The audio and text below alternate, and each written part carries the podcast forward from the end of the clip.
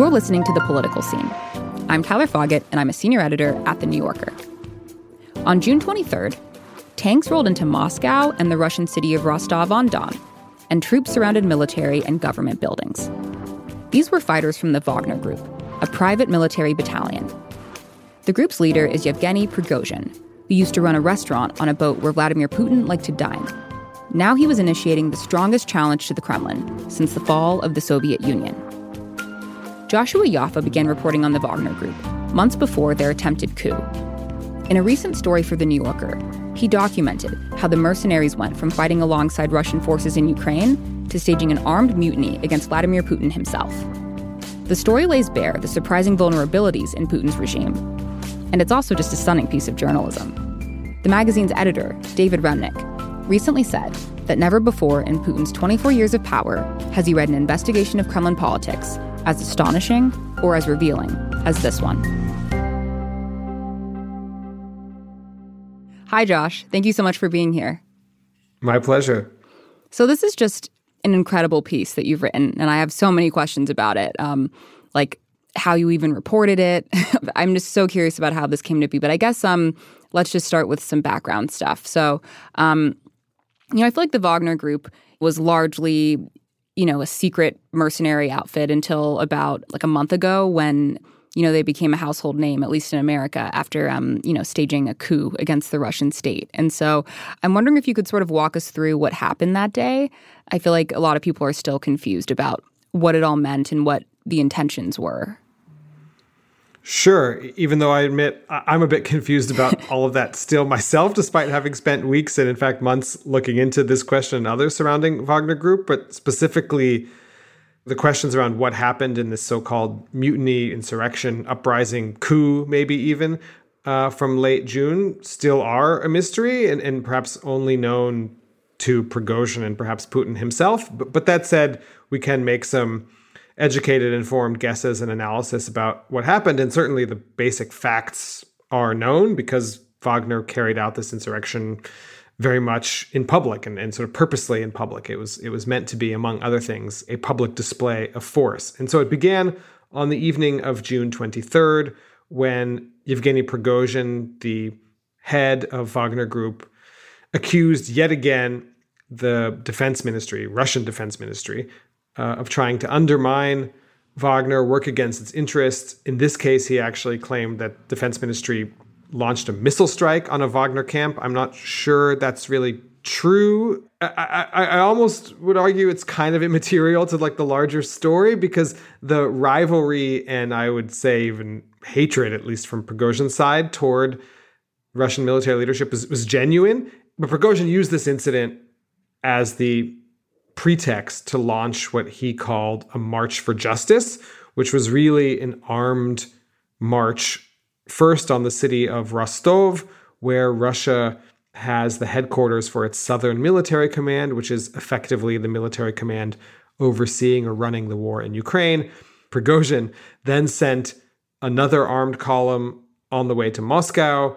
That clearly freaked out and angered Putin, who gave an emergency address declaring the Wagner insurrectionists to effectively be traitors, comparing their actions to a stab in the back. Мы не дадим этому повториться. Защитим и наш народ, и нашу государственность от любых угроз. В том числе от внутреннего предательства. А то, с чем мы столкнулись, это именно предательство. And that, I think, is what freaked out Prigozhin. I'm convinced that Prigozhin thought with this display of force, he could essentially force Putin into having a, a conversation with him. I mean, however crazy this uh, notion sounds, especially in hindsight, Prigozhin was frustrated that for many weeks he felt like he couldn't get through to Putin and that this was a last desperate attempt to get Putin's attention and to force Putin to consider Wagner's interests and to reconsider an order that would have seen Wagner become effectively subordinate to the Ministry of Defense. But this gesture was clearly taken not as the opening for a conversation, but as a direct threat by Putin.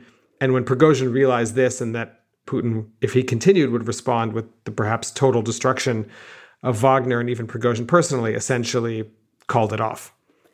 Yeah, I mean, it's interesting because, you know, as you say, it seemed like it was supposed to be a display of force that would force a negotiation of some kind. But Prigozhin also said a bunch of incredibly inflammatory things about, you know, how the war in Ukraine began and the failures of the Russian military. It, it, it just seems like it would have been difficult for there to be any sort of negotiation after pulling out the big guns almost immediately. Yeah, I think another element of this story writ large, not just the story of the, the mutiny, is, is Prigozhin believing in his own impunity, believing that his role in the war effort and the role that Wagner played in Ukraine, especially in a place like Bakhmut, which we can talk about, the battle for Bakhmut, an extraordinary bloody battle, but also one of the signal battles for Russia in this phase of the war, that he thought all of that gave him kind of carte blanche to do and say as he pleased. And that for a while, it, this did work. I, I talked to sources in the Russian political elite who were certainly surprised at the degree to which Prigozhin was allowed to say things that any other person would be arrested and put in jail for immediately, saying, uh, criticizing the war effort, the very foundational logic for the war, as you mentioned. Um, so Prigozhin was was right to a degree, but he seems to have overstepped uh, that logic and, and and gone too far, even for someone like Prigozhin. I wonder if you could clarify for our listeners what the relationship was exactly between these mercenaries, the the Wagner Group, and the actual Russian military, um, at least in the context of the war in Ukraine. I mean, it seems like the mercenaries were fighting alongside um, just like normal Russian troops.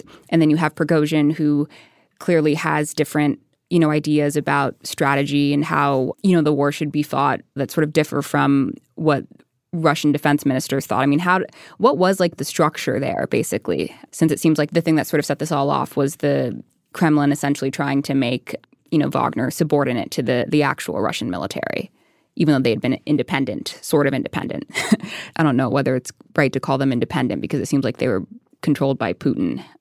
Well, you're you're you're right, or I'm certainly sympathetic to your confusion because I think we all share it, and that and that's a kind of confusion by design to understand the kind of precise nature of the relationship and hierarchy between Wagner, the defense ministry, the Kremlin. Those are relationships shrouded in, in purposeful opacity. Uh, for many years, that's what, what gave Wagner the ability and license to operate in places uh, like Africa and Syria. And, and even in Ukraine, that, that's also the way the Putin system habitually operates. It's a, more of an ad hoc system than it is one with rules written down on paper that are strictly followed. And I think Putin likes it that way. He likes to have these rivalries between clans and groups inside the system to preserve its own stability, so no one institution or group can get too powerful. So Putin kind of liked having this mercenary army on the one hand because it was able to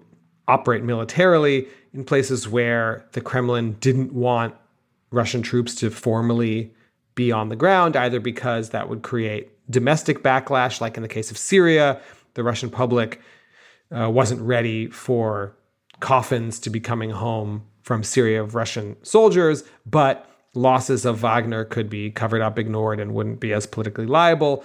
Or in other places like Africa, where there are various political, geopolitical sensitivities involved in certain African countries, and it's more convenient to have Wagner operate than to be sending official Russian troops. Um, and just, and in just Ukraine, to stop you really quickly, I mean, mm-hmm. how was... I guess, like, how were the Wagner mercenaries seen in places like Syria and, and in Africa? Like, in Syria, do they see these as Russian fighters? Do they make that same distinction that we make at this political level? Well, what we can say with certainty is that there are formal events, like, say, a summit between Putin and uh, Omar al-Bashir, the then leader of Sudan, at which they discuss all sorts of cooperative relationships, including military cooperation.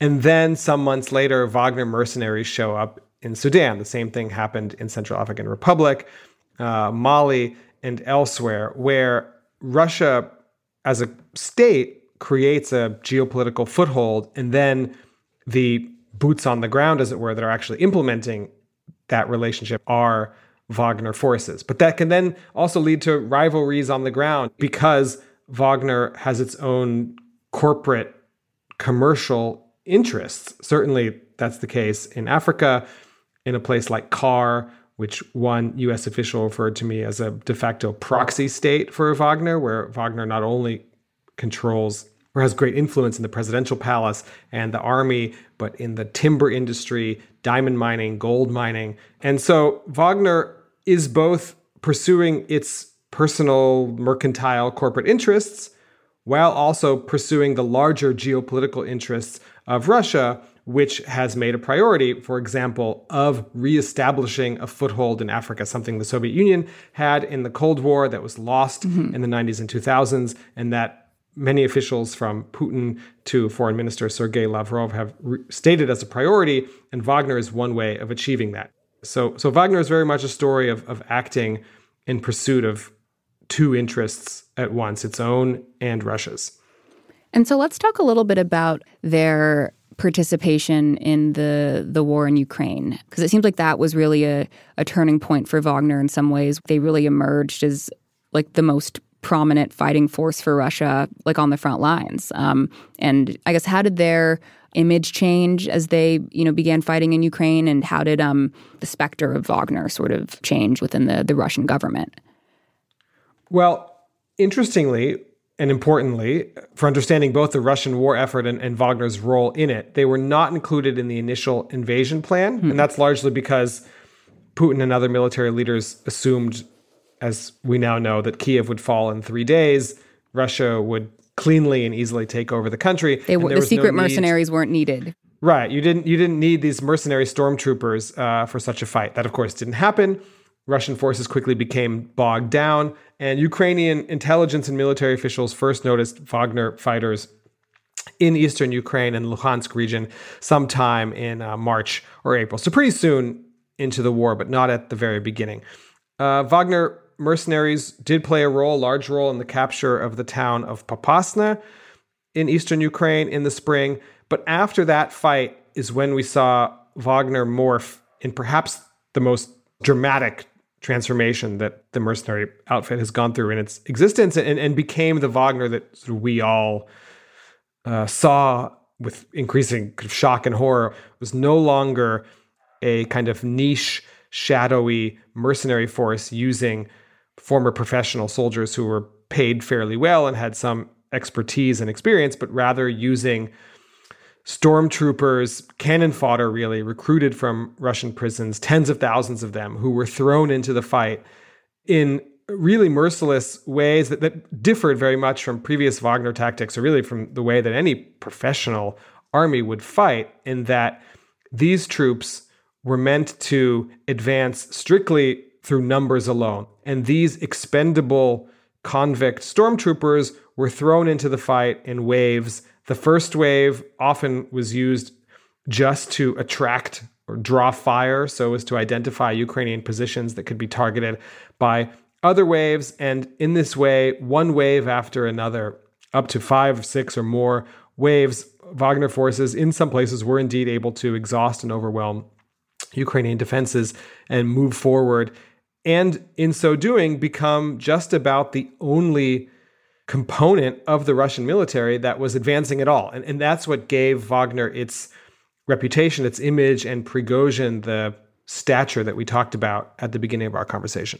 And is this image, this stature, is that something that was um, recognized by the like Russian public at large, or do they all just kind of blend together, these um, sort of like m- leaders who are part of the um, like the military operation in Ukraine? Well, Prigozhin worked very hard at developing a media persona for himself at the same time that he was sending these convict stormtroopers into these one wave of attack after another. He was also releasing increasingly vitriolic, brutal Uh, videos of himself talking, oftentimes near the front in Bakhmut, sometimes in a field office not far uh, from the front, and in one of the more notorious videos that got a lot of attention last spring that I, I mentioned in the piece. Well, yes, there, there are so many um, gruesome, horrible Wagner videos that uh, you can begin yeah. to confuse them. I was thinking of the one where he is in a field strewn with the bodies of dead Wagner fighters, and, and yeah. he shows the bodies, he points to them, and and and in so doing, he gained the reputation as a kind of honest straight shooter. Вот это вот парни ЧВК Вагнер, которые погибли сегодня. Еще кровь свежая. Сними всех. He didn't hide the ugly truth about the war. He, he called on Russia to fight more aggressively, to mobilize society, to mobilize economy, to close the borders. At one point, he said Russia needed to become more like North Korea in order to win the war. So he was really unsparing in, in what he was calling for, but he also was more honest about Russia's failings and weaknesses and losses in the war. And, and that did find an audience uh, with people who kind of have nationalist inclinations, patriotic inclinations, whatever you want to call them, supporting the war, but wanting Russia to wage it more aggressively, to, to not pull its punches. I mean, obviously, Wagner recruited heavily from prisons, as we, as we mentioned earlier, but it seems like it would be hard to take that sort of approach and expect people to want to fight for you or fight with you. As you say, you know, people in the Russian public kind of appreciated this to some extent, but do you think that the fighters appreciated it too? I mean, it is, a, of course, a strange recruiting tactic. It's like tactic. The opposite of an ad, yeah. Right. Um, though in the kind of grim world of Russian prison life, I think Prigozhin had a certain kind of appeal there too. And, and some other videos that I found really shocking, compelling at the time when they were released, and then I revisited them for this piece, are some of the early videos that leaked out, perhaps by Prigozhin himself, from Russian prisons last fall, where he's in the prison yard speaking to thousands of prisoners who are gathered there to hear his appeal. And he's really forthright about what he's offering, uh, which comes down to fight for me for six months and you have a chance to gain your freedom. That was the deal. If you fight for Wagner for six months, after that, you are pardoned. But in order to get your freedom, you have to survive. Uh, and, and if you sign up for me, you're going to not just a war zone, but to the most dangerous, difficult, gruesome part of that war. You're going to be at the absolute tip of the spear, and a lot of you will die. And I think that in the world of Russian prisons, Prigozhin himself is a former prisoner, that that did resonate with a lot of prisoners. I, I spoke to some for the piece, former Russian prisoners who signed up for Wagner and then fought in, in Ukraine, and, and they described making that wager clear-eyed about their perhaps even minimal chances for survival. You know, one of the more illuminating interviews I did was with an activist named Olga Romanova, who heads up an organization called Russia with, Behind Bars.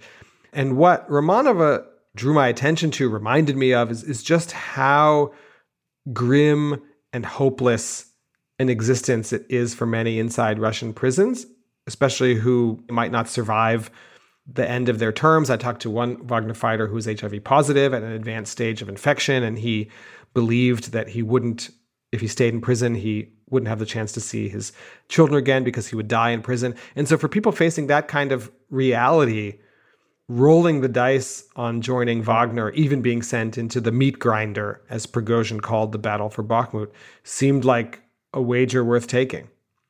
All right, let's take a break. We'll have more with Joshua Yaffa on the political scene from The New Yorker in just a minute.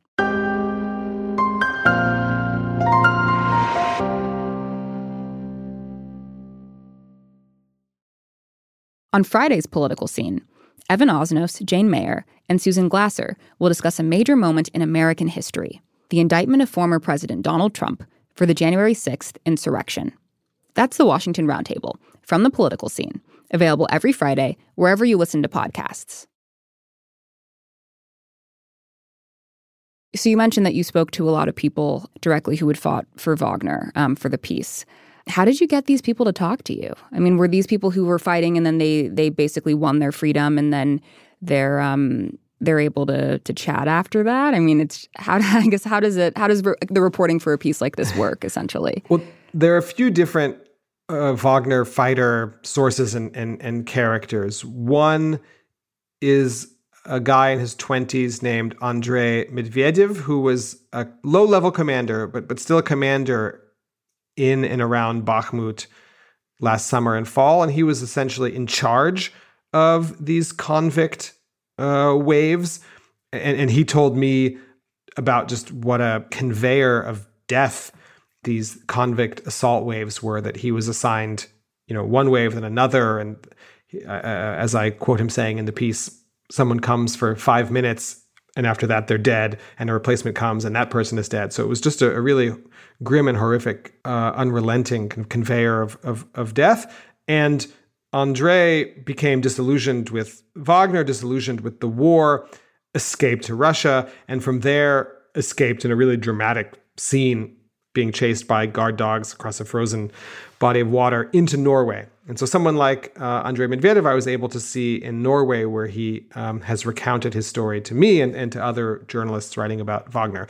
Then there are prisoners, prisoners in, in uh, a dual sense of the word. These are people who were recruited inside Russian prisons, came to Ukraine, fought as part of these convict stormtrooper assault waves, and then were injured or captured or both on the battlefield by Ukrainian forces and have ended up in Ukrainian custody. And then volunteered, as far as I was able to ascertain, to speak with journalists such as myself. I was very clear uh, in my interviews with these Wagner fighters that they um, didn't have to talk to me, that they could tell me as much or as little as they wanted. But those I ended up interviewing for the piece seemed genuinely interested and eager to tell their stories. They felt in various ways duped, manipulated, sent into the horror of the meat grinder and not fully prepared for that reality. And having lived through this horrible, and I think fair to say traumatic experience, and we're now in the relative safety of custody, wanted to share that experience, talk about it. They had stories they they wanted to share. Did you um, witness any of the fighting firsthand for this piece when you were reporting in Ukraine? I took a reporting trip in the middle of May to an area around Bakhmut. This is at a time when the city of Bakhmut was ninety percent captured by Russian, which really meant Wagner, mm-hmm. forces. And, and, and so it wasn't possible to get inside or even all that near Bakhmut itself at that point. I mean, that would have just been a um, suicide mission that, that you know, no one from the Ukrainian military would have let me anywhere uh, near. But I was able to spend several days in some towns around Bakhmut that functioned as bases, staging points, for one interview for the piece with the Ukrainian battalion commander whose forces had been fighting Wagner for the last six months. We could hear and see the fighting in the sense that smoke was visible, artillery was certainly audible and going off all around us. Um, but I certainly didn't didn't witness and, and wouldn't want to pretend or act as if I witnessed the real kind of intense street by street fighting, um, these human wave attacks. No, that was that was reported, thankfully, secondhand. I mean, not something I I, um, uh, I think any journalist has any business being directly yeah. near. But but in those several days in and around Bakhmut this spring, I was able to talk with a number of Ukrainian soldiers of various levels, officers, commanders, people from intelligence, who were able to, to paint a picture about not just the fight at that moment, but also over time. So what is the current state of the Wagner Group post-attempted mutiny? That's a big open question that, that I think it's too early to answer conclusively. Um, what we know now is that they have closed down their base in southern Russia, Molkino, where Wagner forces were operating out of for almost a decade. And now, to the extent they have a main base of activity, that does seem to be Belarus. And I think ultimately, and this is my a more kind of an analytical take than something I have concrete reporting on, is that Putin understood or decided that Wagner was too useful an instrument to be discarded or disbanded. Perhaps even less uh, so in Ukraine, where at the current moment, Wagner is largely absent from the fighting. Wagner is not present on the front anymore. They have withdrawn from Bakhmut. They are not really involved, in fact, at all, in the defense against the current Ukrainian counteroffensive that has been unfolding over the summer. So th- they may be called upon at a later date. Depends on how the fight in Ukraine unfolds. But they do seem to retain their foothold in Syria and Africa, and that may be because in those theaters, they're just difficult to replace. They have the relationships with local political and military leaders. There's there's a whole kind of structure in place. And that it turns out, right, there's, there's a reason why Russia wanted technically private uh, kind of shadowy forces to operate in those theaters. There are reasons why Russia doesn't want to send regular army troops to those places. And right now, if they were to remove Wagner from those theaters, well, they'd have they'd have nobody else, right? There's, yeah. There isn't a kind of Wagner two point oh ready to go. So I think having looked at the the map and and again considered Russia's geopolitical interests as the Kremlin or Putin defines them, there really is no workable alternative to Wagner in a lot of places where they've been operating. Is the fact that they're no longer fighting in Ukraine, do you get a sense that that's going to have like a lasting effect on on the war and its outcome? I mean, it seems like because they were such a prominent force and known for their brutality, the fact that they're gone now, it would almost seem as though the the attempted mutiny was um kind of like a victory for Ukraine in a way, because it, you know, led to Wagner departing essentially. Well, the only thing I would clarify there is just the, the causal timeline, in that Wagner was pulled off the front in I see. Ukraine before the mutiny. In fact, one of the things that allowed Prigozhin's rivals to move against him and to push through this order that would have seen Wagner become subordinate to the defense ministry is that they were off the front. They were no longer needed. They were no longer playing this crucial role in the war.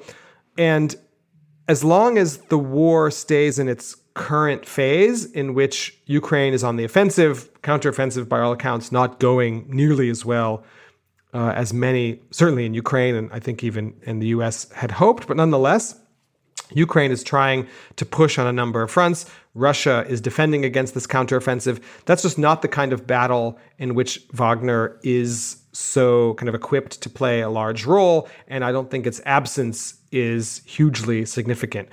But you could imagine some scenarios in the war, one would being kind of a total collapse of Russian defensive lines, however unlikely that looks at the moment. The other is a decision to go back in the offensive, in which having Wagner back in the fight could be um, advantageous or even necessary in some particular sectors of the front. But at the current moment and the, given the current dynamics, I don't think the absence of Wagner is all that decisive. Would moving Wagner to a more subordinate role, um, making them subordinate to the Russian military, would that have kind of ruined the whole, I guess, like sort of lack of formality to their relationship? I mean, would that have made them more of a um, entity of the Russian military, or is that more just like a chain of command type thing that wouldn't actually make a like a large political difference in terms of whether we, you know, we refer to the mercenaries' efforts as um, Putin's efforts, basically? Well, you're you're right. I think to to split the question in the way you did, because it certainly would have complicated Prigozhin's personal interest, right? Yeah. As, as someone who um, profits both in a commercial sense, but also just in terms of his own power, influence, reputation, from leading this private army and being able to do so with a high degree of autonomy. And so I think we can't forget the degree to which this is very much Prigozhin's project, done, mm-hmm. of course, in coordination uh, and with the explicit approval of the Kremlin and cooperation of the military. But, but that... Um, You know, first and foremost, in launching the mutiny, Prigozhin did that as, as a result of seeing his own personal interests uh, threatened. I mean, it, so much in Russia is seen through the prism of kind of personalized politics. We see this with Putin too, right? Who confuses his own interests with the interests of Russia. And in yeah. fact, those two have become synonymous over the past twenty-four years, at least in Putin's mind. I think a similar thing happened with Wagner. But a, a U S official said something interesting to me for the piece that that I quote, in saying that, you know, deniability was baked into Wagner's M O from the beginning for a reason. There, there was a reason why the Kremlin wanted a deniable, uh, technically private paramilitary mercenary structure. And that by bringing it too much under the hierarchical command of the military, yes, you would reduce the danger, as it were, for kind of Wagner going rogue Uh, and causing the kinds of political problems or political crisis that it did with the mutiny. But at the same time, you're, you're decreasing the efficacy that is a central part of the very reason why you created this force in the first place. And if Wagner were to become just another division or unit within the formal armed forces, then I'm not sure how much of a point there is left in having Wagner. So that there's yeah.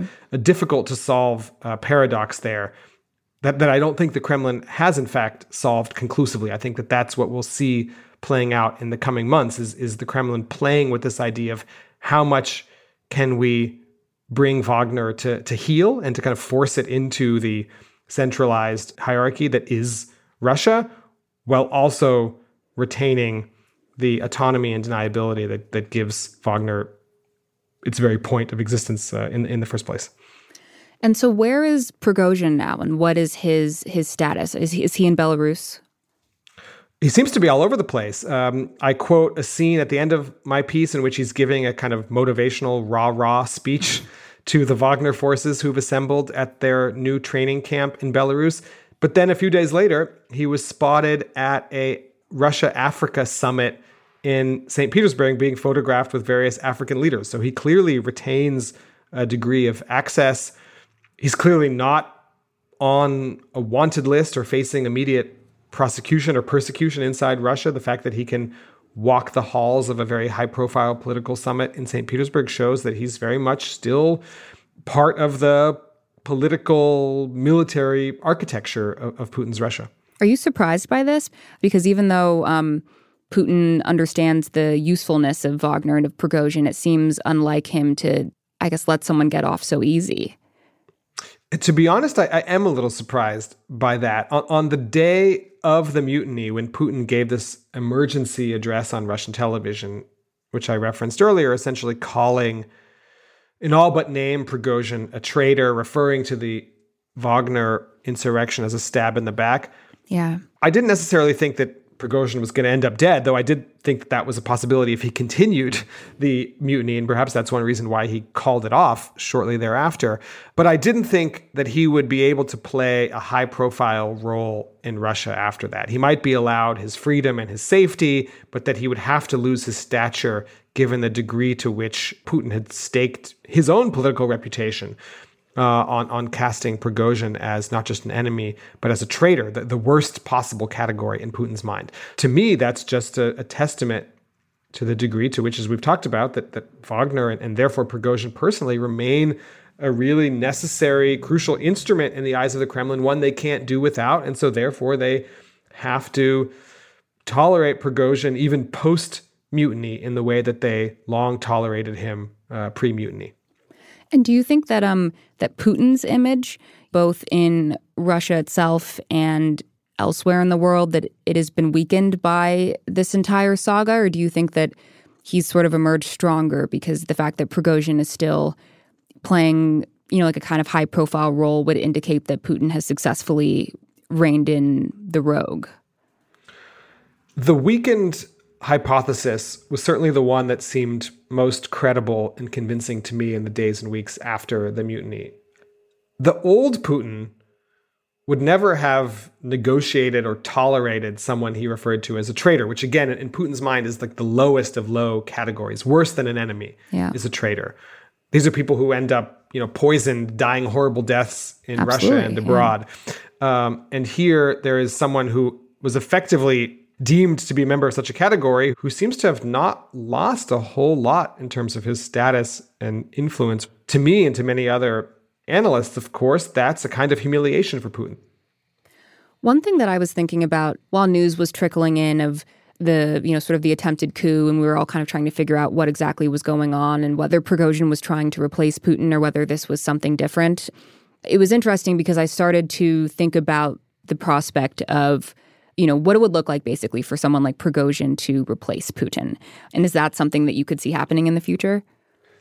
I think that Prigozhin had or, or still has the potential of being a disruptive force in Russian politics, someone who could definitely widen the cracks in the ruling system, not so much because he would then take power himself, but certainly if we look at the events of, of late June with the mutiny, that had the potential, if it if it continued, to really shake the very foundation of the Putin system. If there really were large-scale armed clashes with people dying between, say, Wagner and the army and the F S B on the streets of Moscow, no matter how that ended, I don't think it would have ended with Prigozhin as president, but it could have ended with a real direct threat to the Putin system, perhaps injuring it irrevocably. And, and that's something that, that Putin definitely felt, and, and, and that's why he reacted the way he did. Prigozhin does have a following. We've talked about that before. He also has a lot of people in the elite, especially business elite, technocratic elite, not to mention military, who can't stand him and are terrified yeah. at the idea of him taking power. And I think there was a kind of counter reaction. There were some murmurs in the elite after the mutiny of, wow, you know, we really dodged one there. In fact, we, we should really double down in our efforts to make sure the system remains stable, because for us, as in, you know, members of the elite, what comes after could be more harmful to our interests uh, than not. But I think that this is a, a classic dynamic that's played out in authoritarian systems through the ages across geographies, right? That there can be disruptive forces, just like happened in nineteen ninety-one, an event I mentioned in the piece, when a number of officials from the K G B and security agencies in the dying days of the Soviet Union temporarily ousted Mikhail Gorbachev in a coup, locked him in house arrest in Crimea, tried to take power, did take power in the country, tried to return the Soviet Union in its last gasps to a kind of neo-Stalinist order to try and stave off collapse. Uh, that coup ended up falling apart after just a few days, but the Soviet Union fell apart four months later. And I, and I think that that's actually a useful analogy here, and that the, the danger in June and the danger going forward for the, the Putin system is not so much that Prigozhin sweeps to power and, and uh, becomes Russia's next president, but that he sets in motion a series of events that could present a really direct and extreme threat to the regime, even if Prigozhin himself is, is sort of swept away by those events as a result. Um, and I think that that is something that clearly Putin has in mind. Well, thank you so much, Josh. Thank you. Joshua Yaffa is a contributing writer at The New Yorker. You can read his latest story, Inside the Wagner Group's Armed Uprising, in this week's magazine. This has been The Political Scene from The New Yorker. I'm Tyler Foggatt. The show is produced by Michelle Moses, with editing help from Catherine Winter. Our executive producer is Stephen Valentino. Our theme music is by Allison Leighton Brown. Enjoy the rest of your week, and we'll see you next Wednesday.